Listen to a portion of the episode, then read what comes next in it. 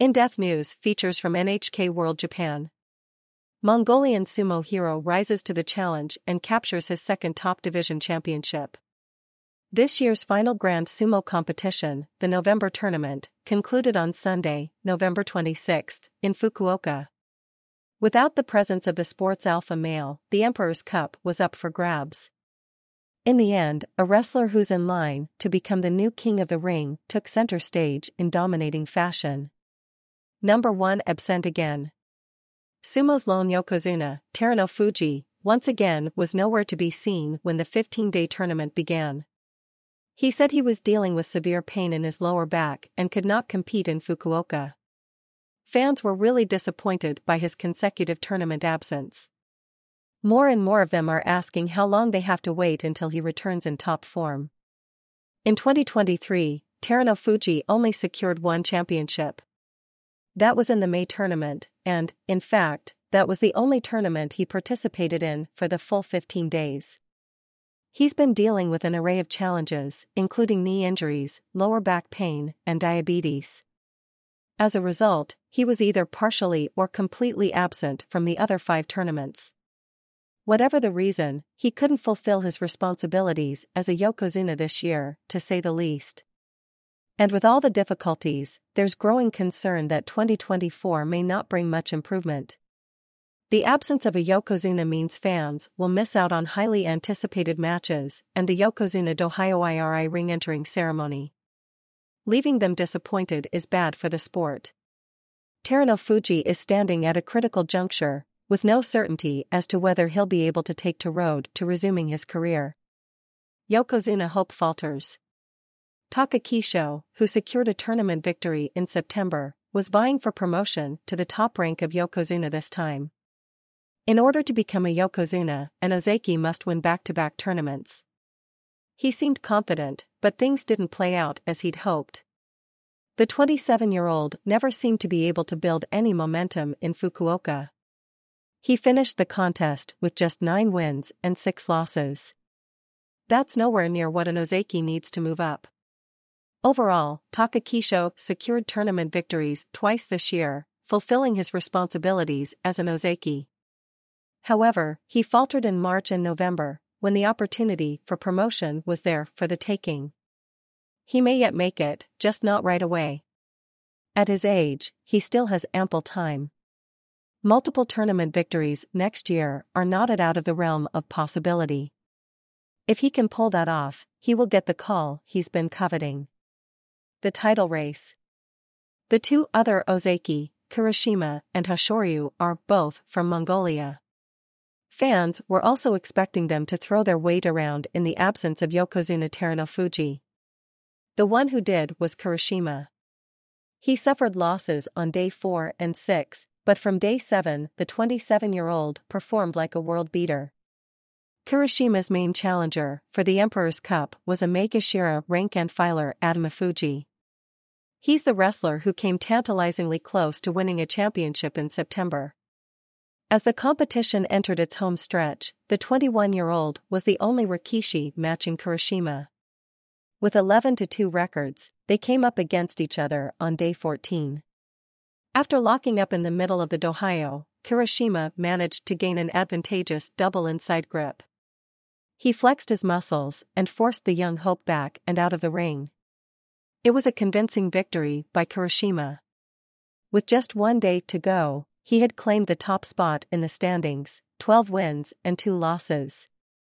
Despite the defeat, Atamifuji still had a chance to win the title on day fifteen. He needed three things to happen. First, he had to beat his opponent Kotonoika. Second, Kirishima had to lose his match for a third loss. And if that happened, Atamifuji would have to defeat Kirishima in a playoff. Well, as it turned out, none of those things happened. Atamifuji lost to Kotonoika, handing the championship to Kirishima before the Ozeki even entered the ring. Nevertheless, Kirishima was still all business against his rival, Ozeki Takakisho. With a laser focus, he dispatched his opponent without breaking a sweat. Kirishima finished the contest with nine consecutive wins to capture his second Emperor's Cup with a final record of thirteen wins and two losses. Congratulations to Kirishima. Settling for second, again. The man who had to settle for second place, yet again, was Atamifuji. He's now come up short in each of the past two tournaments. Why does he flinch in clutch moments? First and foremost, he's young and lacks experience. So, whenever he enters the home stretch with a chance to win the whole thing, he gets nervous and becomes stiff. In future tournaments, he has to control his emotions and keep his poise whatever the situation may be. Atamifuji left Fukuoka with a sour taste in his mouth, but one thing you notice is his growth in every tournament. I expect him to continue to make improvements, and his championship drought is likely to end in the not-too-distant future. Atamifuji ended twenty twenty-three with four consecutive double-digit winning records, and that's no small achievement. Don't be surprised to see the twenty-one-year-old stalwart in the mix for the championship again in the New Year's tournament. Contributors rewarded. In many sports, those who don't win go home empty-handed, but not in sumo. Those who compete at a high level throughout the competition are rewarded with special prizes. The Fighting Spirit Prize went to Atamifuji for staying in contention till the end. This is the second consecutive tournament in which he's received the award. He's hoping to get his hands on the sport's top prize next time. The same prize also went to Kotonoika for defeating two Ozeki and finishing with an impressive eleven and four record. With his splendid performance, he set himself up for a possible promotion to the second highest rank of Ozeki in January. We'll see if he can make the case for himself in the New Year's tournament. Ikeyamamoto also took home the Fighting Spirit Prize. A hard pusher thruster, he too racked up eleven wins and kept his name on the leaderboard for most of the tournament. It's his first special prize, and he was on cloud nine with the trophy in his hands when he left the arena on the final day. January preview. The next grand tournament is still more than a month away, but it's never too early for a sneak preview. The overwhelming question, will Yokozuna Terunofuji compete? As I said earlier, he's running out of room for excuses. So, he'd better prove he still has what it takes to compete at a level expected of a Yokozuna. If Terunofuji fails to show up in the next competition, he'll have a hard time ignoring rumblings for retirement. The only way he can silence them is to return to the ring in strong fashion, period. In that sense, twenty twenty-four will be do-or-die year for the thirty-two-year-old Yokozuna. Let's hope he can regain his health and make an impressive comeback. One of the leading candidates to become the next Yokozuna is undoubtedly Kirishima. He won his first championship in the March tournament and gained the rank of Ozeki in the July contest. The twenty-seven-year-old secured his second championship in the November meet. Earlier this year, he told me that with an increase in weight and a good work ethic, he feels he's become more dominating in recent competitions. There's no question that he's competing with a lot of confidence these days.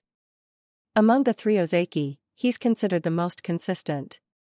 Kirishima will be looking to gain Yokozuna promotion after the New Year's tournament. Another championship would make his case compelling. Good luck, Kirishima. Now, in my opinion, the wrestler who showed the most growth in twenty twenty-three is Kotonoika.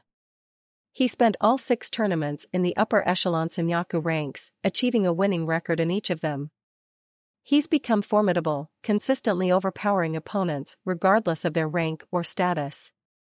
His improvement is evident in every aspect: solid stance, forward pressure, sharp techniques, and speed. Looking ahead to twenty twenty-four, I anticipate his promotion to Ozeki and foresee the day when he inherits the Shikona, the ring name of his grandfather, the former Yokozuna Kotozakura. Atamifuji fell short of winning his first title in Fukuoka, but you can expect him to make another run at the championship in the New Year's tournament. He'll be competing in his twentieth tournament since his pro debut, and if he wins it, he'll eclipse a record held by Takahanada, later Yokozuna Takanohana, and Asashoryu. Both of those legends won their first top division title in their twenty-fourth tournaments. Atamifuji possesses an impressive physique and fights in a solid right hand inside and left hand outside position. With a substantial amount of training and consistent improvement in each tournament, he turned in four consecutive double-digit winning performances from the May tournament onward. I anticipate Atamifuji training even harder in December to ring in the new year with a flourish. Finally, as we look ahead to twenty twenty-four, the Rikishi I'm most excited about is the thirty-one-year-old Ura. He scored an eight to seven record in the November contest. His dream has been to rise to the fourth highest rank of Kamasubi, and it looks like he'll get his wish. Fans love watching Ura because he fights with spectacular esoteric techniques. When I talked to him in late October, he was oozing with confidence. He said to me that his versatility and unpredictability make him really tough to beat. I'm sure his opponents are already bracing themselves to expect the unexpected. Keep your eye on this guy. The New Year's tournament gets underway on January fourteenth in the Kokugikan Arena, known as the home of sumo, in Tokyo. Hiro Morita, play-by-play sumo announcer, host of Grand Sumo Preview slash Review slash Highlights,